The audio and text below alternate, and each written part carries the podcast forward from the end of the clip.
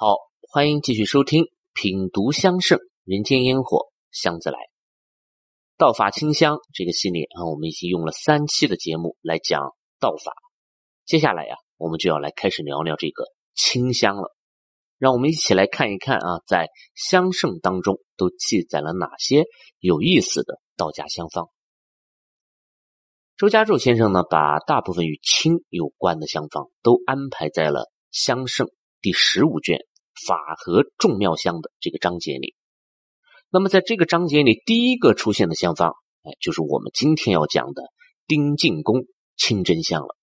那么，我想周家胄先生啊，把它摆放在第一位，也一定是有用意的。那么，关于这则香方背后的故事，也值得我们去探寻一番。这里的这个清真呢，跟穆斯林并没有直接的关系。这个清。啊，指的是道家之清，真呢，则指的是真人神仙，啊，跟降真香是一样的，所以这是一个典型的道香的用名。那么清真香有很多啊，仅香圣当中就记载了四则啊，其他一些道藏的典籍当中还有更多的记录，但在这诸多的清真香里面，能够被冠以制香者姓名的却寥寥无几。那么这位丁进公他是何许人也呢？啊，他会不会也是一位道家的大师呢？丁进公本名丁谓，啊，无所谓的谓，在北宋乾兴元年呢，被封为晋国公，啊，所以世人皆称丁进公。这个公我们之前讲过，啊，天子驾驭，公来主婚，啊，这是仅次于王的这个。爵位啊，在古代这个爵位可以分为五等啊，都是由王来册封的。它分别是公、侯、伯、子、男啊，所以公是五爵之首的。那显然这个身份已经是一人之下，万人之上了。所以丁谓他在北宋也的确是位极人臣的啊，官至宰相。那么丁谓能当大官，主要啊有两个原因，一是呢，他的确是个人才。啊，他从小就是一个过目不忘、出口成章的神童，那长大以后更是天文地理啊、琴棋书画无所不通了。那为官以后也是啊，运筹帷幄、雷厉风行，这个办事效率非常高。啊，比如说有一则关于他比较有名的典故啊，说的是有一年啊，这个北宋皇宫失火呀，这个大殿就被烧成了废墟，那丁谓他就来负责啊重建这个工作。但在皇宫里面重建大殿，就面临三个棘手的问题，啊，一是这么一大堆倾塌的废料怎么运出皇宫去？二是呢，新的建筑材料又怎么运进来？那三是啊，这些建筑所需要的大量的泥土又要去哪里挖？啊，因为这个皇宫内城离这个汴河是很远的，全部靠人力去搬运的话，那简直是难比登天。结果丁谓呢就想出了一个好办法啊，他就地挖了一条又深又宽的沟渠，把挖出来的土直接用来建房，然后把城外河里的水给引进来，这样沟渠里面就有水了，就可以用船把外面新的材料给运进来。最后大殿全部建完的时候，再用之前的那些废墟废料填进这个沟渠啊，又恢复成了平地。那如此一来，事半功倍。这个工程很快就完工了，所以有一个成语叫“一举三得”，啊，说的呢就是丁谓。那除了有才啊，丁谓的这个仕途亨通，还得益于另外一个方面，那就是他的阿谀谄媚。那这当然不是一个褒义词了啊，因为这个阿谀谄媚嘛，它要比简单的啊拍马屁可严重多了。啊，这里说到拍马屁，我又想起了一个成语啊，也是与丁谓有关的啊。就话说有一次，这个丁谓与寇准一起吃饭，当年这个寇准比丁谓的官大呀，大了好几个级别，他是北宋名相嘛。结果这个丁谓呢，就看见有汤汁啊流到了寇准的胡须上，就赶紧站起来啊，跑过去给寇准擦嘴。而这个寇准呢，偏偏又是一个直性子啊，非常看不惯这些。阿谀奉承的人，啊，也根本不领情，直接就呵斥道：“啊，就是皇上让你当重臣，是让你为国家去做事情的，不是让你来给我擦胡须的。”那么这一下啊，丁谓就算是热脸贴了冷屁股了啊！我们也可以想见当时的这个场面有多么的尴尬。后来呢，这件事情就传了出去，便留下了一个叫做“溜须拍马”的成语啊。所以这个“溜须”就是源于这个故事的。当然，据说这次的事件啊，也让丁谓对于寇准是怀恨在心啊。后来他找准机会进谏谗言啊，就让皇帝啊。把寇准给赶出了京师，而且是一步一步的逼得寇准客死他乡。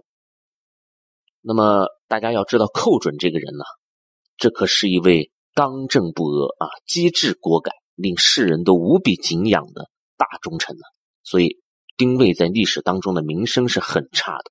尽管他才高八斗，但都无法掩盖他谄媚惑主、陷害忠良的这些斑斑劣迹。所以丁谓的脸上。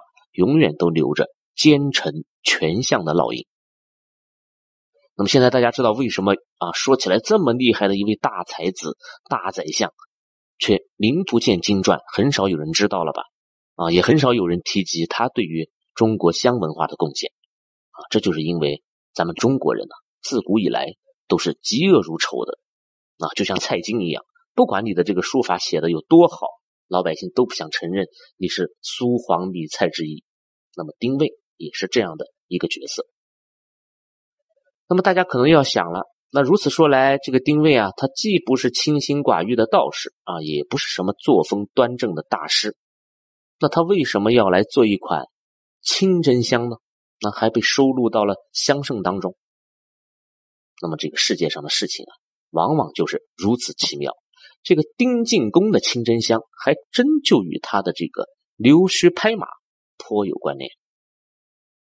我们都知道，宋朝皇帝啊，普遍的推崇道教。啊，前面的节目我们也讲过，宋徽宗啊，对于道教的种种的狂热和痴迷。但是这种崇道的情况啊，并非是从赵匡胤立国的时候就开始的，而是起始于宋朝的第三位皇帝宋真宗。那么，以我个人啊对宋真宗的了解，那我觉得他一生当中啊，大概只有两件事情能够让我记住他。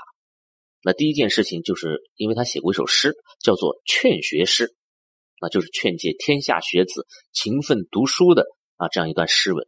那其中有两句是“安居不用架高堂，书中自有黄金屋；娶妻无媒勿须恨，书中有女颜如玉。”那这两个名句就是出自宋真宗之手。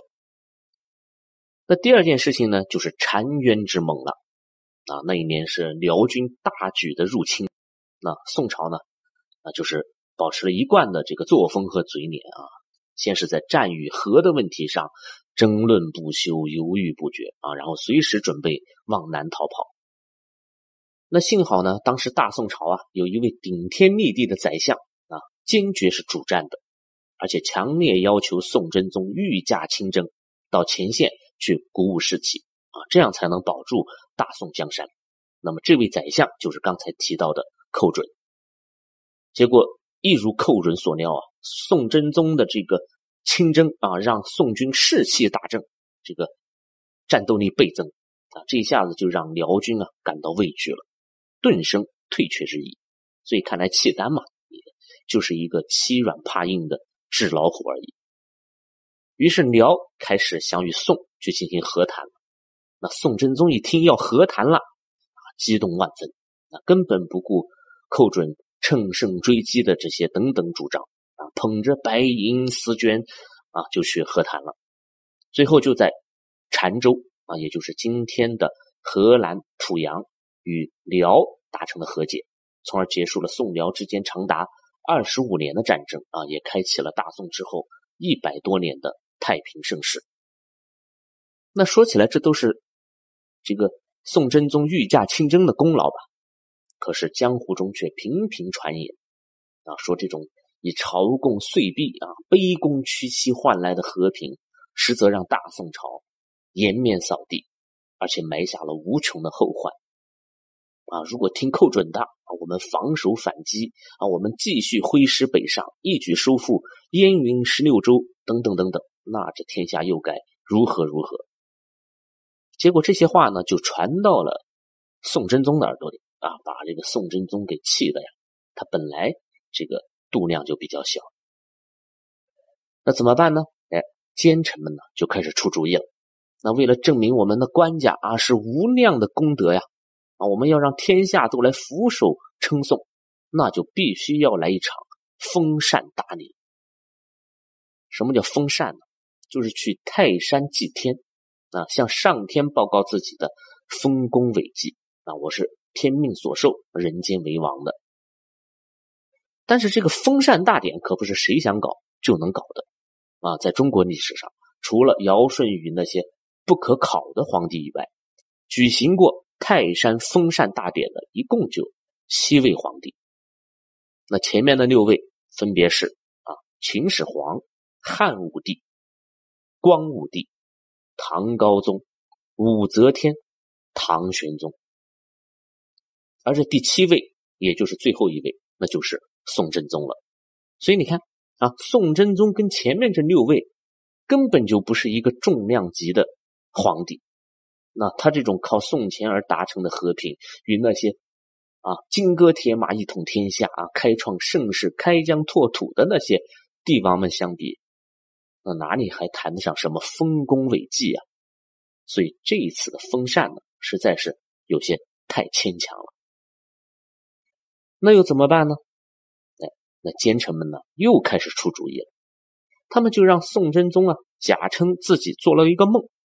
梦里呢，梦见了一位神仙，就说上天要降天书给自己，啊，让他某年某月某日在大殿前面摆好道场法坛，就等着这个天书降临就可以了。结果到了那一天，还真有一封天书从天而降，上面写着：“赵受命，兴于宋，复于恒，居其器。”守于正，是七百九九定。那这个意思很明显呐，那就是赵恒是天命所受的盛世君王啊，他功德无量，他能让大宋的天下延绵百世，国祚永昌。那这下可不得了了，这是天降的祥瑞嘛！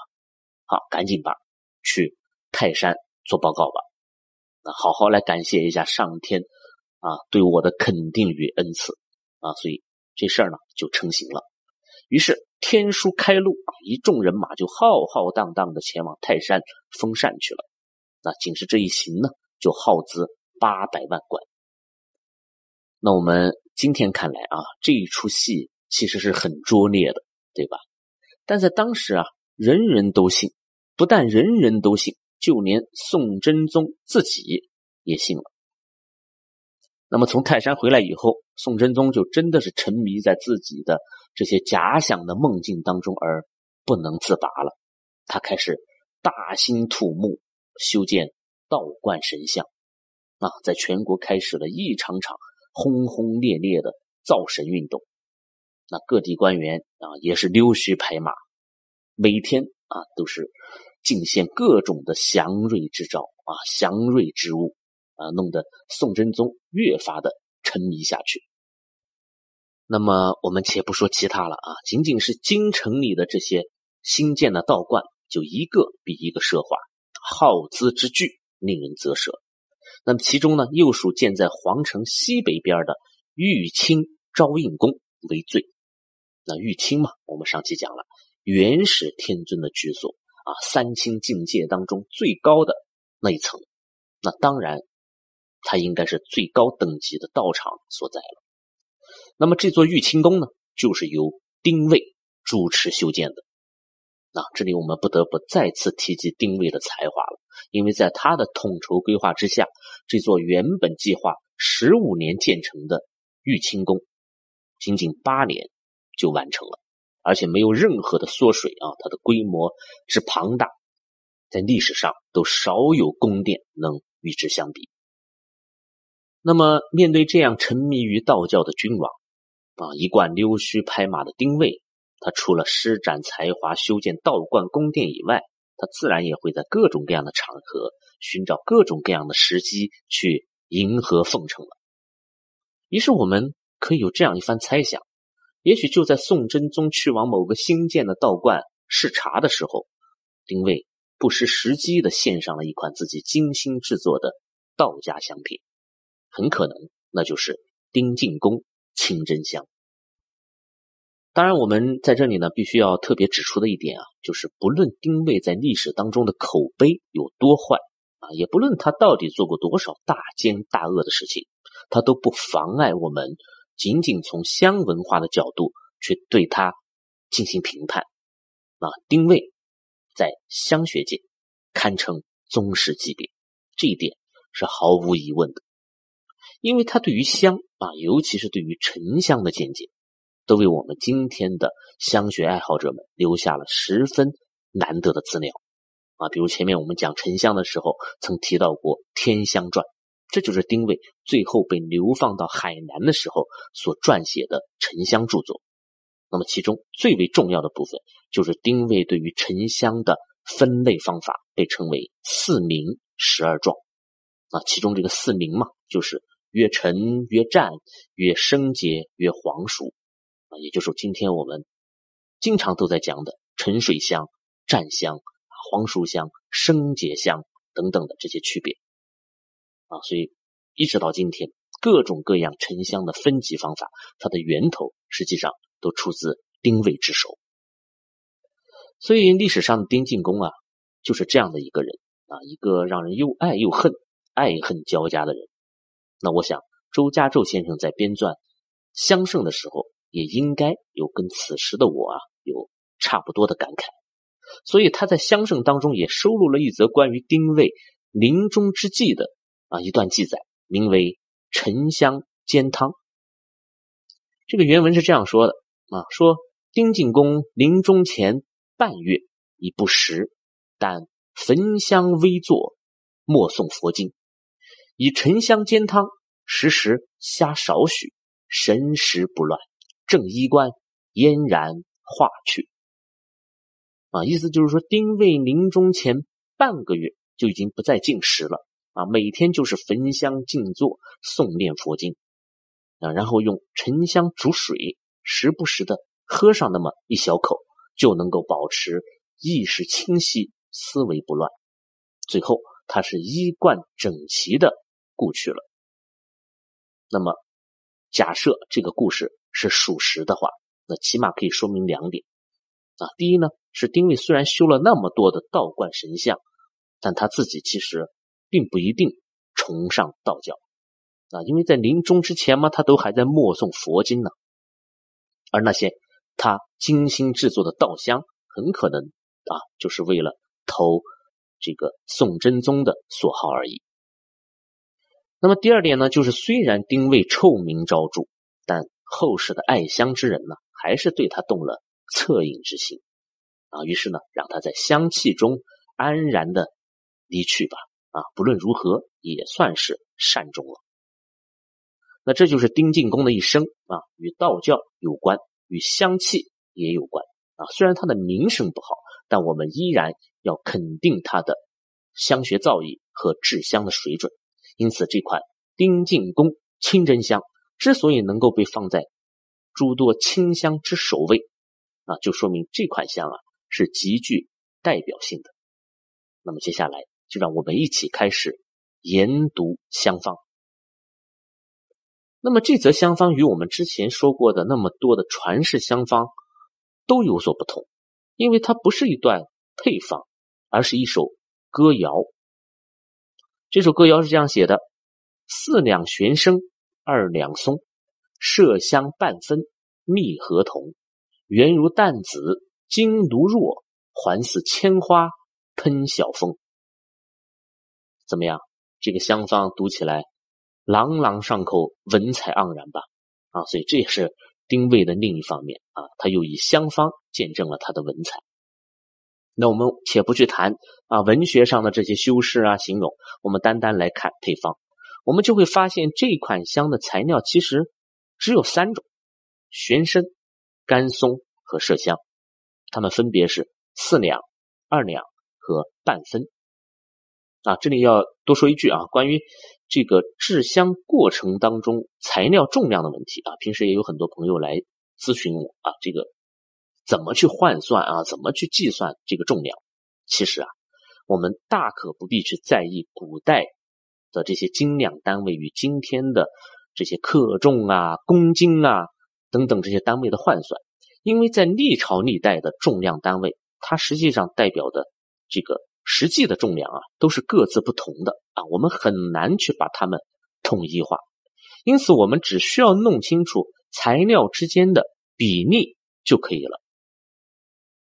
比如说啊，古代的一斤是十六两，一两呢是十钱，一钱呢是十分啊，所以这样换算下来，这三种材料的比例我们就可以得出来了。那制作的时候只需要按照正确的比例去加入就可以了。那么很显然，在这则香方当中，麝香是极其微量的，只有半分啊，所以它主要还是为了定香的作用。那么这一点呢，实际上也符合麝香的运用。因此，如果除去微量的麝香不谈的话，那这款香呢，仅从材料上来讲，其实并不符合丁进公的社会地位啊，也不太符合玉清昭应宫那样气派的皇家道场。因为玄参、甘松嘛，这实在是太过司空见惯的廉价材料了。你最起码也要用上降真香嘛。然而，正是这两种普通的不能再普通的材料，恰恰体现了道家之清当中的清贫二字啊！哪怕再恢宏的皇家道观，哪怕任何一位修道之人，都不会嫌弃他们的贫寒，因为他们二者就代表了道香。最质朴的存在。那么，同时这两款材料呢，也在其他众多的道家香方当中反复的出现啊。通常呢，还都是成双入对、不离不分的出现。那么，玄参与甘松的组合到底都有哪些奥妙呢？